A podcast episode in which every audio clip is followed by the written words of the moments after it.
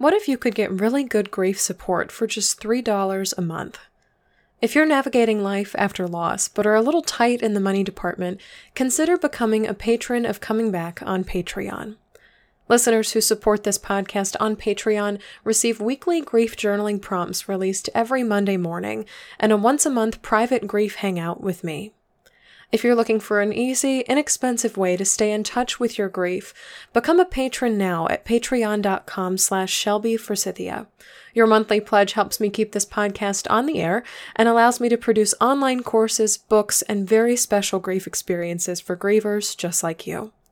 Get started now at patreon.com slash Shelby Thank you so much for listening.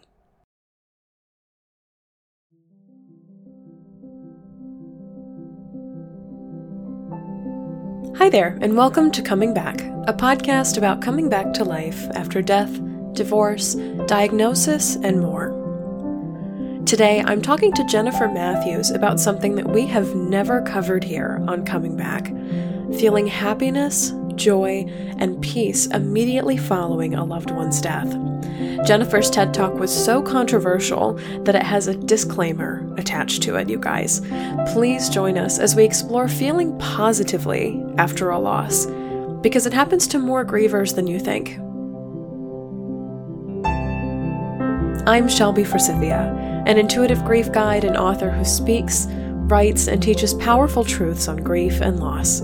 My mom's death in 2013 set me on the path to becoming a lifelong student of grief, and I use what I learned to create a world where grief is welcomed, normalized, and even embraced. Because even through grief, we are growing. Let's get started.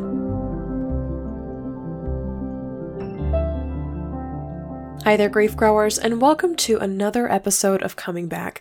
Thank you so very much for being here with me today. I don't know if you can hear it from the sound of my voice, but I'm feeling a little bit under the weather this week. So if it's all right with you, it kind of has to be because this is a one sided engagement that's happening right now. Um, I'm just going to jump right to the interview this week. A quick heads up that there are a few minor vocal glitches in this conversation. So if you hear a word skip, it's not you or your phone or the device that you're listening on, it's all me. I hope you enjoy this episode of Coming Back.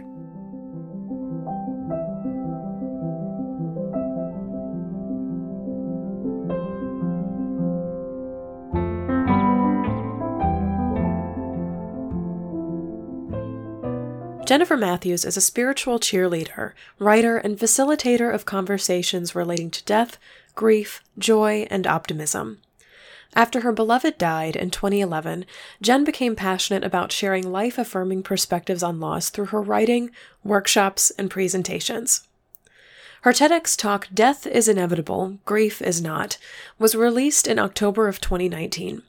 In this personal and unconventional talk, Jennifer invites us to break free from the limitations and language of a quote unquote grieving process and change the way we think about and respond to the death of those we love. She combines life stories and tools with references to recent research on grief, opening up new possibilities for emotional well being when navigating death. Jennifer is a founding member and active organizer of the Ashland Death Cafe and the Living Dying Alliance of Southern Oregon. As a part of the community outreach and education team of the award winning film Death Makes Life Possible, she has facilitated conversations on death, dying, and the afterlife in the US, UK, and Ireland. Jen is on a mission to shift cultural messages that hold us back from joy and to help people connect to the spirit of who they are. Jen lives in Mount Shasta, California, or wherever her camper van takes her. So, Jennifer, I am so excited and enthralled by you and the work that you're doing because it's so unlike anything else I've ever seen in the grief space. So much so that I laughed when I first saw it because I believe that my first encounter with you was uh, your TED, well, it was your articles first and then your TED talk on YouTube. And it was the very first time in my life that I've ever seen TED give a disclaimer about what somebody was saying. And I've watched a lot of TED talks in my life and I was like, I have to have you on the show. So I think a really good place to dive in would be to talk about what it is that you do and why it hits people in such a like a like a cross sectional kind of way. Mm, great, thanks, Shelby.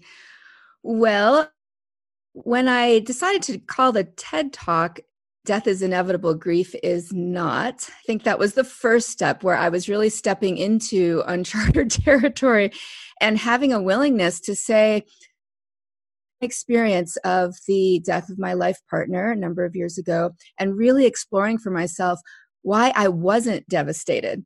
And rather than looking at how to overcome grief or what grief means for me, I was looking at it differently and, and looking at, you know, is something wrong with me? Am I in denial? Am I pushing this down? Because I felt really good and in a really solid place well-being and of joy and of connection and that never changed for me over all these years it's been eight years now and so that jumping off point um, what i learned was that really we talk about grief in this way that everybody grieves and if there's a death then that's the automatic appropriate natural response. Um, but my experience was different. My experience was one that started off um, from a place of gratitude and of course there was shock. When my partner had been diagnosed with cancer at the age of 41 and died 12 weeks later so of course we were shocked of course there were ups and downs and we embraced life the best we could um, but for me it was realizing that there are many ways to respond to death and because of my spiritual practice i believe because of some circumstances and external factors, because of various practices I have, I feel like I was able to different response to death. And my exploration of that is um, is one that's confusing for people. I think. I think typically people might think, no, oh, she's unemotional. She hasn't been in touch with her feelings yet. Um, we don't hear of people who are so solid in that way. But I will tell you, throughout the years of this conversation, especially this past few years, few months, there have been so many people that have come forward and said, wow, you know, I've spent decades feeling guilty about not feeling horrible when my mom died. And I, I never felt any kind of sadness when my husband or wife or partner died. And my, my have been story after story that really confirm um, that there are some of us out there, I'm not saying we're a majority, but there are some of us out there that genuinely, authentically do not experience grief in a way that's expected. So, so for me, the disclaimer uh, of the TED Talk comes from a place I think of TED. This is my best guess of them being worried that invalidate people's pain or people's grief or further repress or suggest to people that they should bypass their grief, which is not at all what I'm doing. But I do understand that concern because I've had this fear for many years of actually speaking this out loud, of being able to say, hey, grief is just one response. And I don't want that to somehow invalidate or discourage the permission to grieve. I want it just to open up the conversation and say, hey, let's look at this. Let's have real conversations. Let's not limit ourselves when it comes to um, response to death.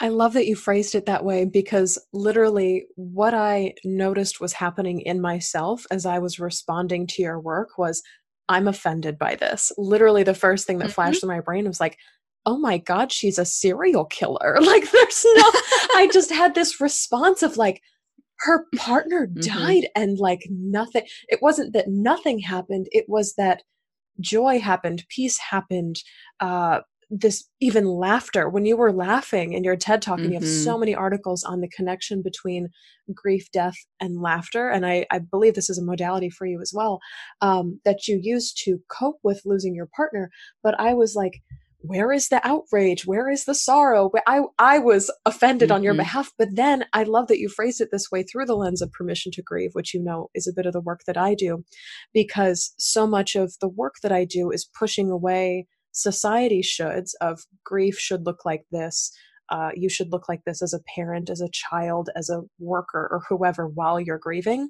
Uh, but then for grievers to turn around and come back and say, our grief looks like this, and anything that's beyond that, i.e., joy, laughter, being at peace with it immediately is you must be a freak of some kind um, is doing the exact same thing but in reverse and so as i I, I was like what if i stay here and continue absorbing her work and it was just um, uh, really the word I want to use is like a revelation because while I cannot echo your experience, I don't believe in any way because my mother's death is the number one disaster, the worst thing that's ever happened to me.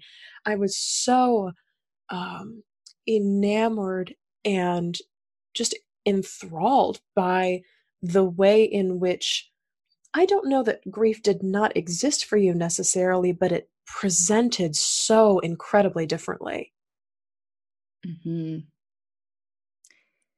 It's true. It it definitely and I, I your honesty about the being offended really is very meaningful to me because open in the conversation, right?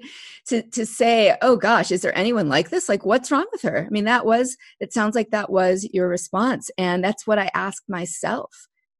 And in a non-judgmental way, I was able to work through it. I mean, you've spoken of this in your work about loving ourselves and how do we love ourselves through the irony of course is is to be suspect of myself or to feel like people were suspicious or are suspicious of me because i actually really was okay and really am okay.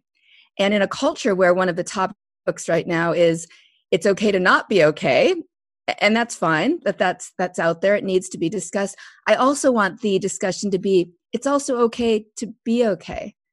So over time, I mean, one of the really important things for me was finding some studies like George Bonanno's work, The Other Side of Sadness, and learned optimism and, and different research that had been done that actually backed me up. I, I made me feel stronger that I could say, wow, you know, I'm not alone in this either. Whereas you don't want to be alone in your grief or your heartache. I'm also not alone in my joy. And that there are certain things that contribute to some of us, or maybe could contribute more to others, being really emotionally stable and well adjusted when someone dies, even when someone dies. I think that's really the key. You know, we have we have skills and tools, right, that get us through challenges and obstacles and hardships in our lives, but I do feel we tend to be encouraged to abandon them when it comes to death because there's such a heavy cultural expectation of someone's death, especially if we love them deeply, means grief and an overwhelming amount of grief, that to think we could use the tools we use for challenges in our lives, even in death, instead of just saying, well, there's no other choice. I have no choice but to dive deeply into this. I have no choice but to um, feel the despair that I feel. Um, it it opens a can of worms, and I'm excited to to look at that on a really human, emotional, and especially a spiritual level. The spiritual piece is is very significant. Can you talk about the science that you've uncovered in relation to this? Because I love this mirroring of it's also okay to be okay. And the I think the other side of sadness is on my radar, but it's not something I've delved into yet. Mm-hmm. Well, he George Bonanno actually just revised that book a couple months ago. He it was a 2009 version. Now he has a 2019 version. So I definitely encourage you to check it out. It's it's more academic, but what he looked at is what are what are the factors that contribute to being well adjusted after the death of someone we love. I mean, he looks at a lot more than that, but this is what I pulled out. And when they did studies, they found that some typical things we would see for any kind of challenges like the ability to adapt. He does a lot of work on resilience, being optimistic, uh, positive worldviews, broader perspectives on life, accepting death as a part of life, how we think about the afterlife. Like it goes on and on in those ways. And in some ways, it's not, there aren't any surprises. I think the surprise is that we can even apply it to death that to me is where people might step back and say, whoa, okay, isn't death too big for this?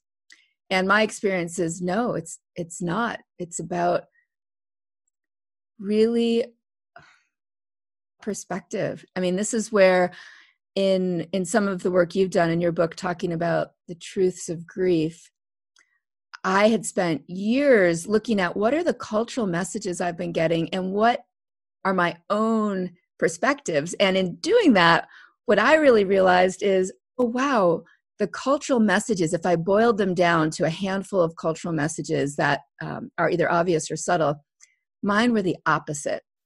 So if a lot of people or most people experience quite a depth of grief or sadness. And my perspectives were different than the norm. Maybe there's some kind of connection there. Maybe there's a connection between having more life affirming perspectives that are deep worldviews and beliefs of mine that mattered. And maybe sharing them can make a difference for other people too. I don't know whether, whether they can or not. Um, it's an opportunity to at least open to the possibilities. So let's delve into those cultural myths and their yin yang opposites. Okay, great. So what I did was I I from similar to you from reading books and reflecting and writing and going to workshops and taking classes and paying close attention to social media how people respond when someone dies for themselves or for their friends or family looking at all of those pieces the research out there i started keeping track and trying to synthesize certain messages so what i came up with in the end is there are certain cultural worldviews and I would call these the worldview of absence, that most of what is out there tends to focus on the body and the sense of someone we love. So I'm thinking of how to how to share this with you. I think I'll just go through and tell you what my perspective is of, of the worldview of absence. So one would be that the opposite of life. So we basically go around thinking, whether that's subtle and subconscious or not, death is the opposite of life. Now, my worldview and perspective is that death is the opposite of birth, that life actually continues even though the physical body dies. Very different feeling that. Um, another thing very similar would be that death is the end of a relationship. To me, this is one of the really key pieces because I realized that was the message out there when my perspective was that you can continue and expand a relationship with someone after death, that their form changes, but that the relationship does not end. So, if deeply that the relationship ends when someone dies, of course, we're going to feel absence, separation, disconnection. And I believe that separation, disconnection is the root of our grief in many ways. Another one would be that death is a sad and horrible thing, that that's a cultural assumption we make. And from death is something that's neutral. It's not good, it's not bad. And we as humans tend to label things good and bad. And so we label death bad or sad or horrible, but really it's part of the life cycle and it's something that happens to everyone. Now, of course, and in your situation too, with the sudden death of your mother, there's tragic situations, circumstances, um, conditions that would make the conditions be traumatic, horrible, really heart wrenching. But death itself is something that happens to each one of us and is neutral. So that's another really big one for me. And then here are two that might spark an interesting conversation. One would be that everywhere I looked, any books I read, in conversations I had with people, most common things you hear is the more you love someone, the more you grieve. And to me, the idea that the more you love someone, the more you grieve is actually a cultural myth and message that we believe is true. But the truth to me is how much you love someone does not determine how you respond to their death. So there wasn't a, some kind of proportional equation when I lost the love of my life, or when my mother died, or other people in my I, my life died. The love actually helped me transcend the feelings of heartache and despair. The love brought me to this different place. Now, I'm not saying that would happen for everyone, but it's not a ratio. It's not an equation. Um, and for people to really get that, oh, if I'm not grieving incredibly deeply that doesn't mean I don't love them. I don't have to show my love that way. I don't have to hold on to my heartache and grief as a way to um, illustrate my connection and my love for that person. So I feel like if we can break through that idea that the more we love someone, the more we grieve, we're more able to uh, kind of come alive and have connection with that person and the essence of them and more presence instead of perspective. Um, and so all of these led me to what I speak about in the TED Talk, which is there we believe that there are many ways to grieve, but really there are many ways to respond to death, and grief is only one of them. And that's the conclusion for me that's come out of these different um, observations. I'm uh, kind of really dive into this one of the equation of grief and love. People who are listening to this show know that every single Monday over on my Patreon page, I release a journaling prompt about different words related to grief. And I write what I think is true about the word, and then other people will respond with theirs as well. And literally, just a few weeks ago on December 30th, 2019, I had the topic of the day, the word of the day, be love. And I, I did this whole probably like three paragraph bit on this quote that floats around the grief space of grief is the price that we pay for love. And it's never sat well with me. And I've mm-hmm. never been able to put a finger on why. And I think just now you nailed it because you're like, this, this equation doesn't translate to pain. It's not like somebody's put love on one side of the scale and so you have to balance it with an equal amount of pain. Like that's not right. how that happened for me. Um, I, I, wonder, and it's probably true because the quote exists and is floating around in the world. Uh, it's probably true or feels true for other people because limitless love can feel like limitless pain, especially if you buy into these other cultural beliefs that death is the end of a relationship, death is the opposite of life, dead, death is bad slash terrible as opposed right. to a neutral thing that will happen to all of us. And so, of course, it's kind of if then, if all of those equations are true, then the amount I loved will also be the amount I grieved. It's kind of like they're yes. all feeding. I'm getting this webby picture of they are yes. all feeding into each other. And so, no wonder so many of us are in this, these dire straits of pain and heartache and really uh, what a lot of my clients have described to me as like whirling or cyclical grief where they just feel like once i'm done with this thought then another one's right behind it and they're all kind of in the same family but they're all about different things whether about guilt or shame or the fact that it's over they didn't say this or they couldn't communicate that or they're just no longer here mm-hmm. it's like this marinating stew of everything is bad everything is awful. And right. grief has this tendency, even culturally and in places where I even talk about it, where I even say it it impacts everything, it coats everything because it's such an impactful event. Uh, I wrote down another question that I want to ask you um, in terms of kind of where the roots of this work came from for you, like uh, uh whether or not you stumbled into this feeling of I'm remarkably okay with this, or if it was something that you'd been developing for a while that manifested once your partner died. I literally wrote down, was this nature or nurture? so oh, we'll see where oh, this goes. Well, it's an excellent question. I would say both.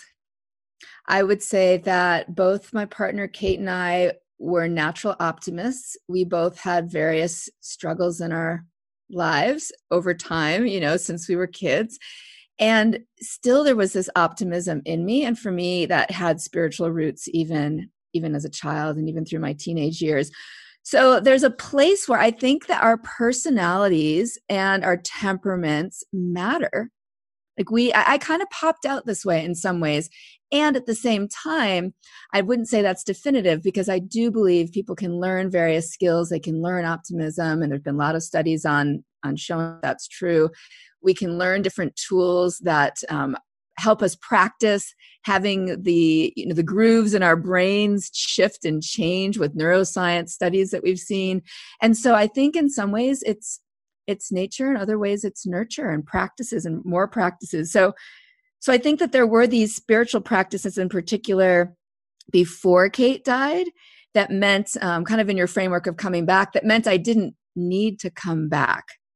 Like I, what I needed to do was kind of like nurture that. And I already had those tools, especially the awareness of my thoughts and the willingness to choose my focus and look at where my energy is so it's it's an excellent question, um, but I don't believe it's either or because I I do believe that it could be harder for certain people to step in that I'm in or to find the peace and find the joy based on some hardwired stuff that we that starts i think with a lot of childhood things and with various um, ways we have dealt with trauma lives um, upbringing and messages we get from our families and our society. So th- there's a lot to say on that. I feel like i could go on but it's a great question. Yeah and and it that. was um it's just curious to me because i've read books on resilience and there's so many books on what it's like to come back from hard and devastating things uh, even besides death such as you know childhood trauma or natural disasters or things like that and kind of what tease up people to respond in such a way and as you were talking i literally wrote down i didn't need to come back i was already there and that gives me chills just talking about it because i think um, I think with all of these cultural myths we talk about in the worldview of absence, which I also love this phrase from you. I sense that you're a writer at heart. Um, like, holy moly.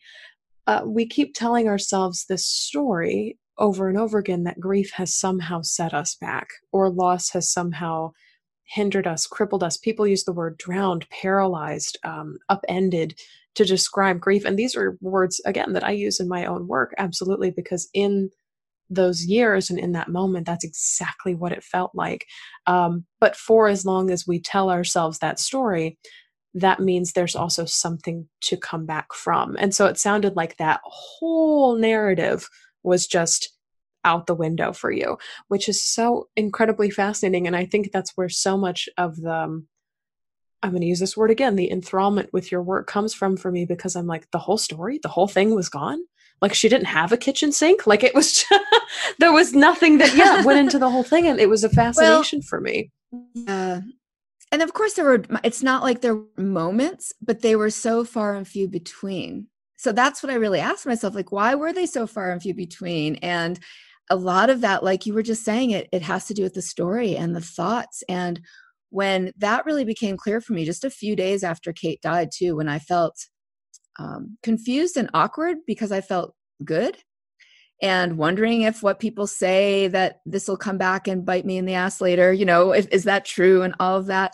And that's when I really started asking myself where my focus is and where is my energy because the significance of my thoughts became so clear and it's so subtle. And so that's where it's like emotion comes, but we move through it's a visceral response. I personally i don't even i feel like that's even different than grief. It's like body is adjusting and adapting to the physical loss of someone that we are used to having there and that we wish was still there.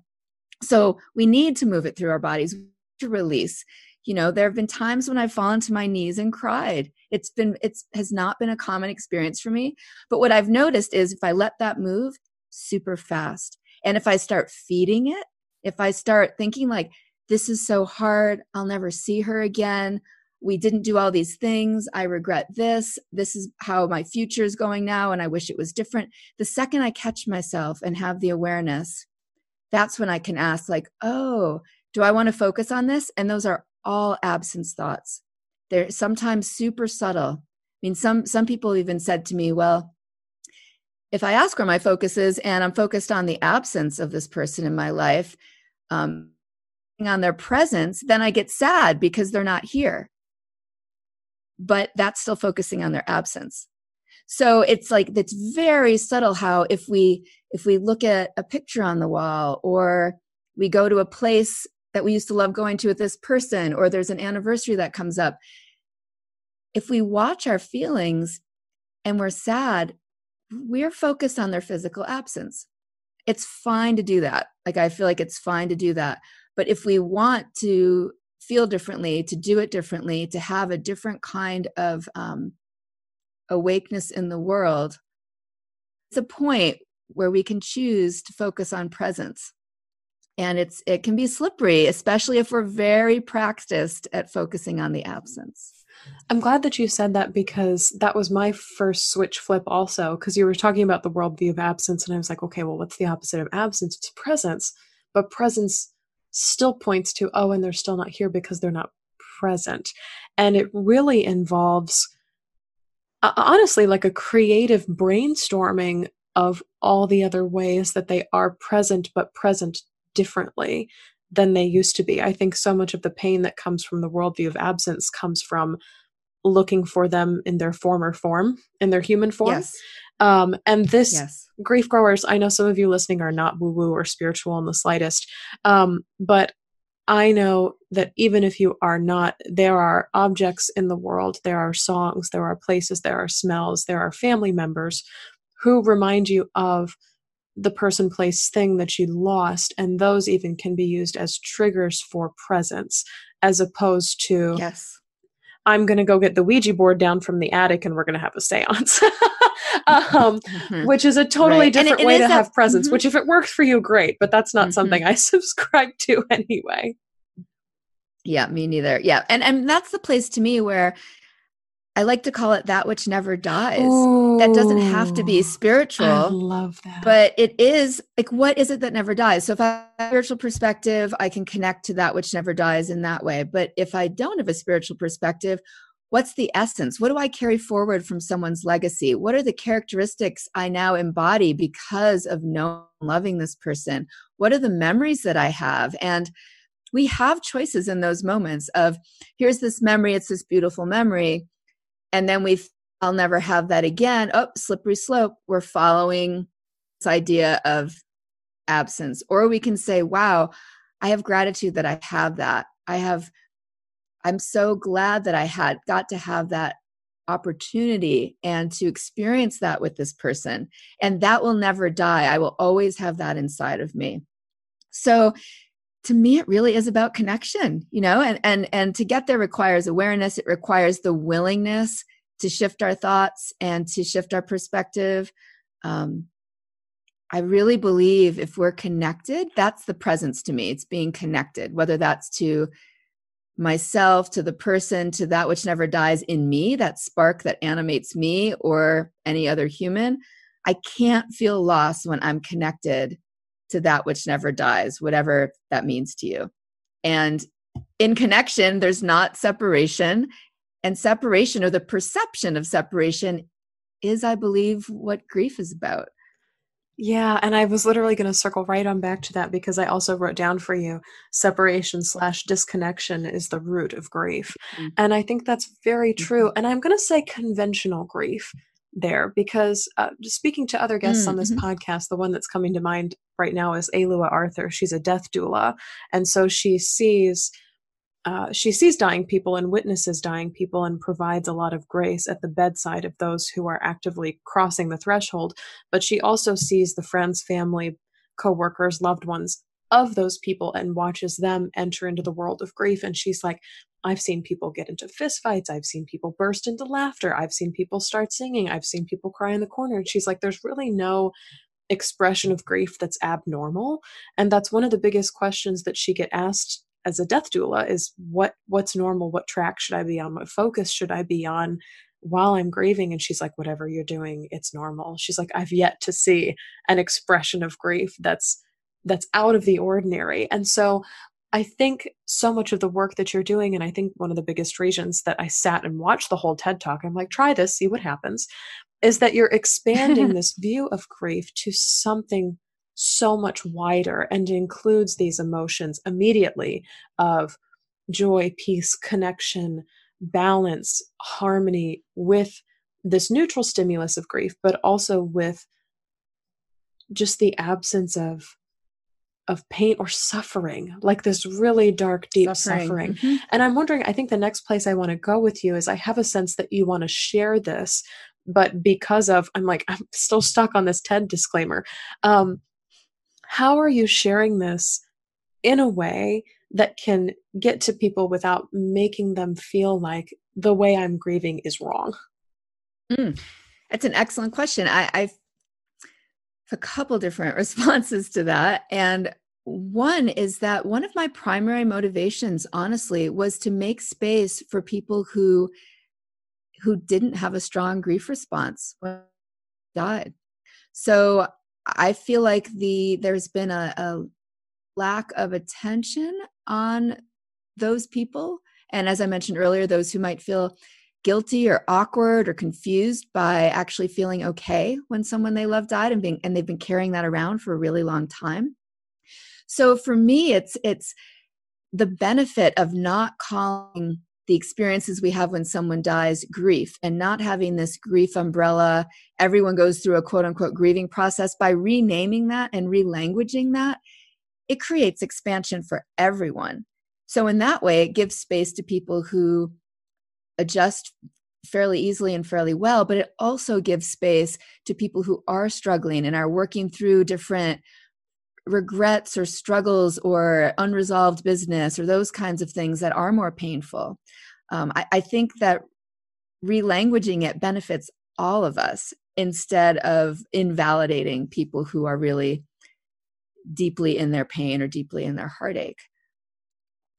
Um, so does that make sense? It's it's it's my intention is never to to say that someone is responding to death in the wrong way, but it is to expand it and say that let's not say we all grieve differently. Let's say we all respond differently to open it up bigger and bigger and bigger and bigger.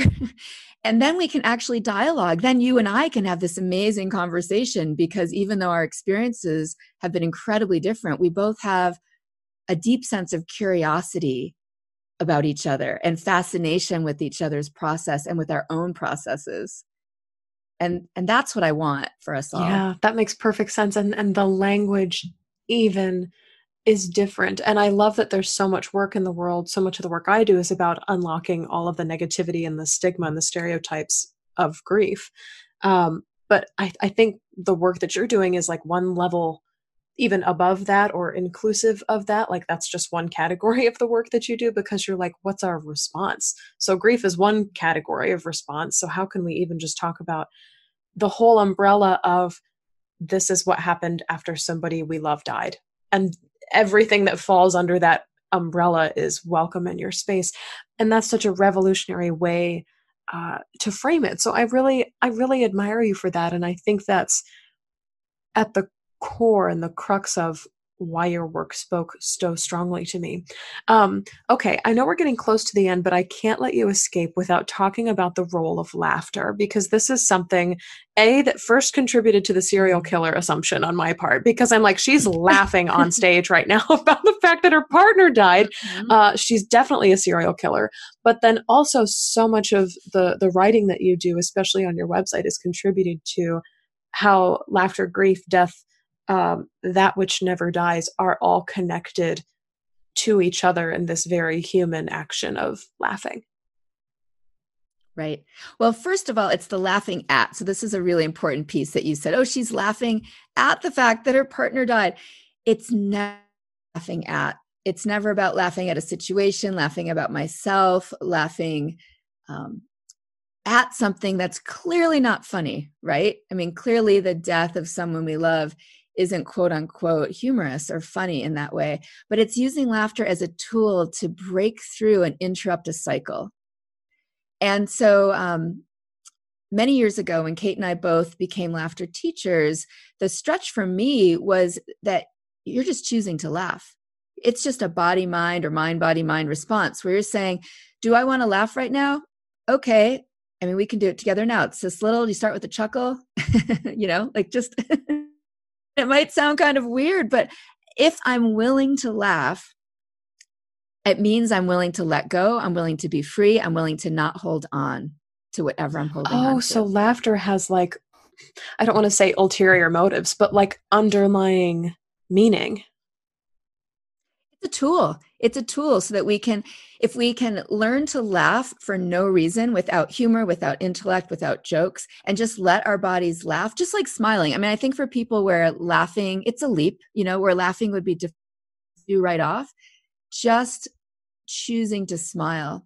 And in those moments where we're you know you know it i mean i know it too that we are not willing to smile.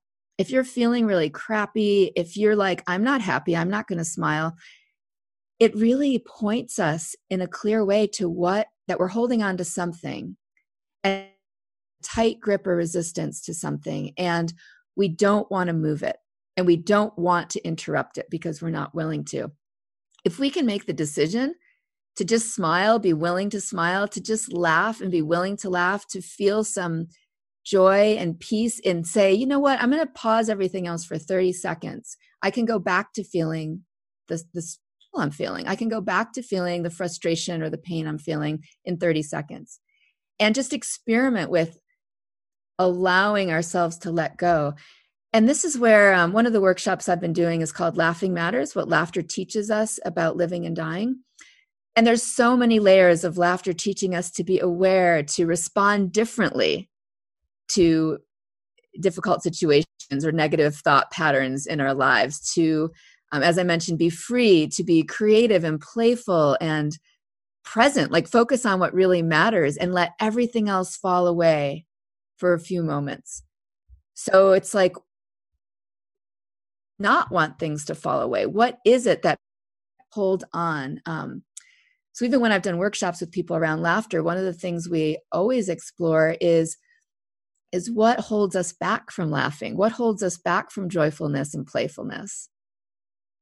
And in a world suffering, you know, it, it's it's not easy to get in touch with that place of of joy and playfulness and creativity and imagination.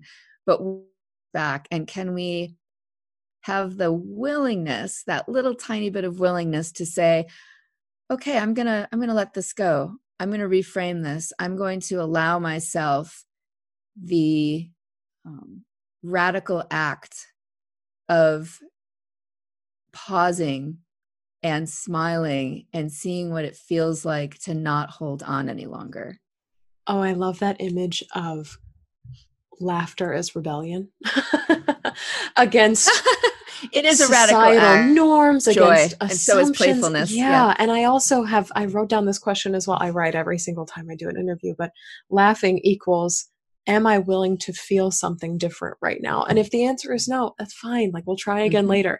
But exactly. if the answer is yes, exactly, then laughter might be a good dive into what feeling something different would be, even if you don't continue laughing.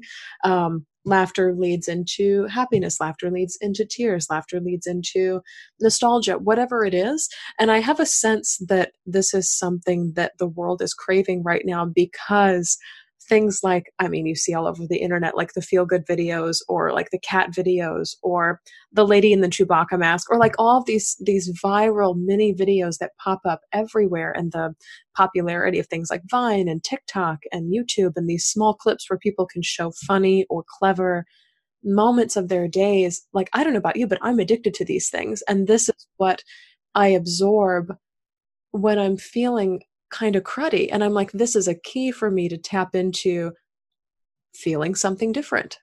Yes. And the reset that it provides. So I mean laughter is just one tool, right? And it's it for me it's a very immediate interrupter or smiling. Again, smiling is a gentler form of that, but it could be it could be taking a walk outside, it could be playing music, it could be singing, it could be drawing or painting, it could be yoga, it could be all sorts of tools that we use to get in touch and come back to center and connect in various ways. But the thing about, to me, the difference between, I, I love that you go and find things that are more lighthearted and playful and the, the cat videos or the funny videos.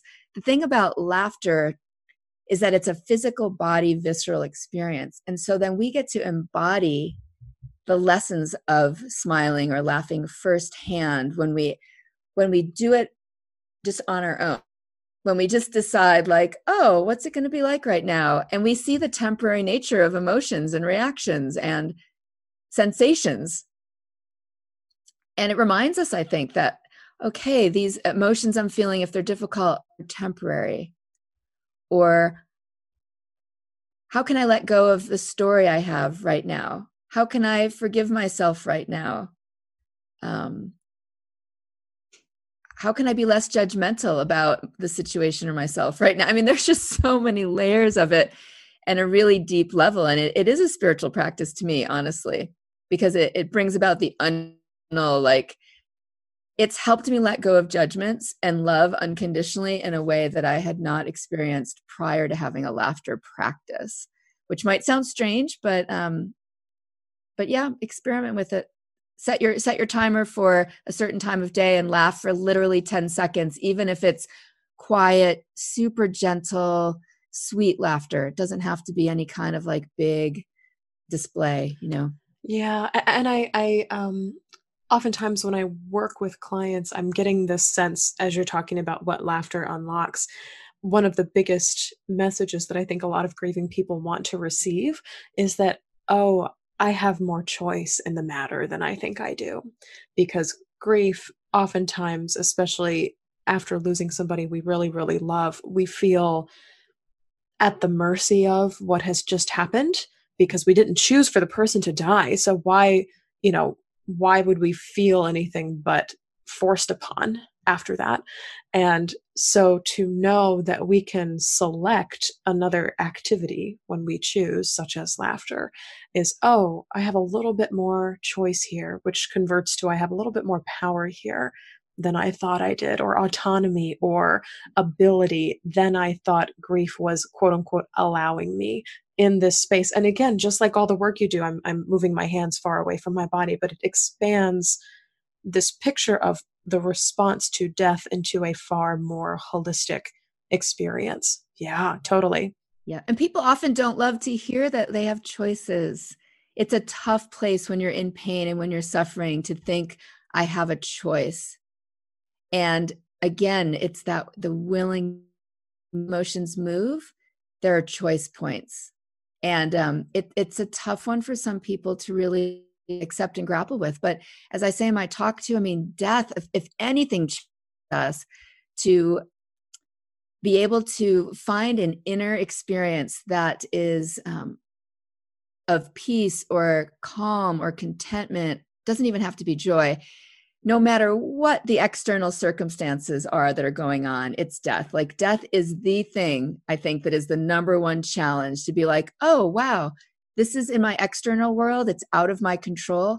How can I come into my own center again? How can I find some little bit of connection and um, life, you know, aliveness in me no matter what's going on around me. And if we can learn to do that with death, we honestly can learn to do that no matter what is happening in our existence and around us. Well, and I think the key word you used just now is a little bit because there's this perception mm-hmm. of like yes. you're either all sad and all grieving or all happy and all laughing. And that's mm-hmm. when the illusion of choice is presented. It's like you can have either or. If you're not this, you must choose to be that. And there's this illusion of you can choose to be really happy and forget all about the pain, or you can choose to totally be in pain and forget all about the happy. And I think uh, so much of this conversation, especially, is attributed to this is this notion of I can kind of have a little bit of both together. And the choice is mine of whether or not I want to invite in more of the more of the other, the thing that I'm not feeling at this moment. Am I willing to feel this? Yes, then invite it in. Am I willing to feel it? No, then don't invite it in. We'll come back and revisit it.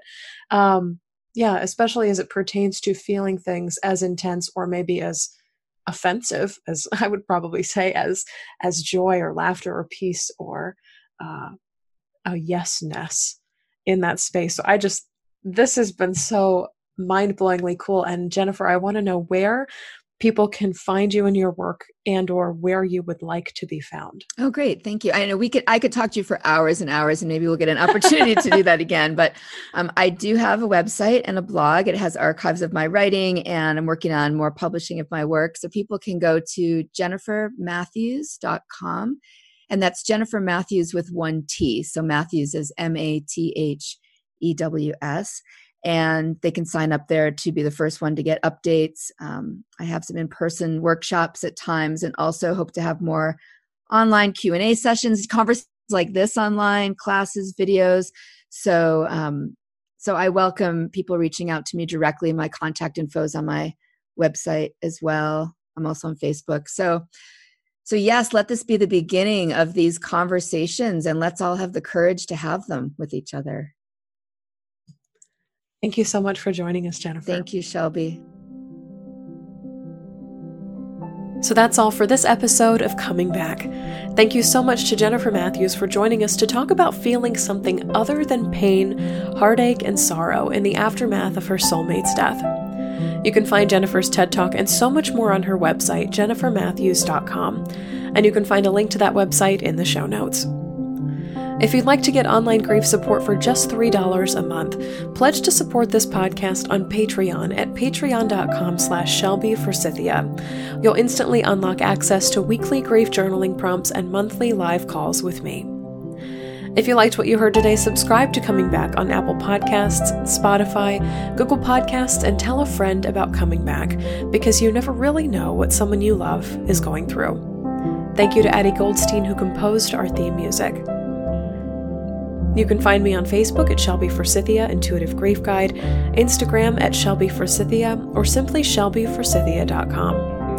If you'd like to leave a question, comment for a future show, email me at shelby at shelbyforsythia.com. As always, my dear grief growers, it was beautiful sharing this space and time with you today. I see you, I'm proud of you and the work that you're doing in the world, and I love you. Because even through grief, we are growing.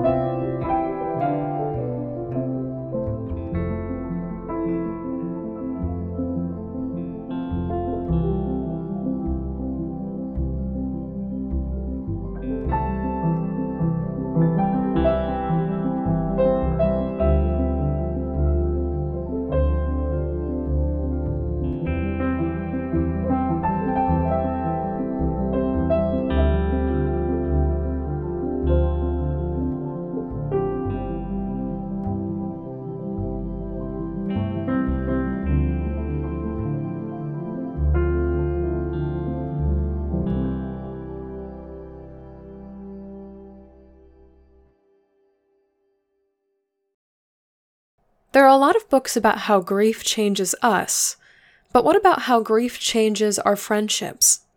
I'm working on a new book right now about how grief impacts our closest, longest, and most intimate relationships with others. If you'd like to share a story about how grief has changed your friendship, made it more awkward, or ended it entirely, please head to shelbyforsythia.com slash friends to fill out a submission form. You might just have your story published in my next book, all about grief and friendships. Once again, that link is shelbyforsythia.com slash friends with an S. Thank you so very much in advance for allowing me to read, witness, and learn from your stories on grief and friendship.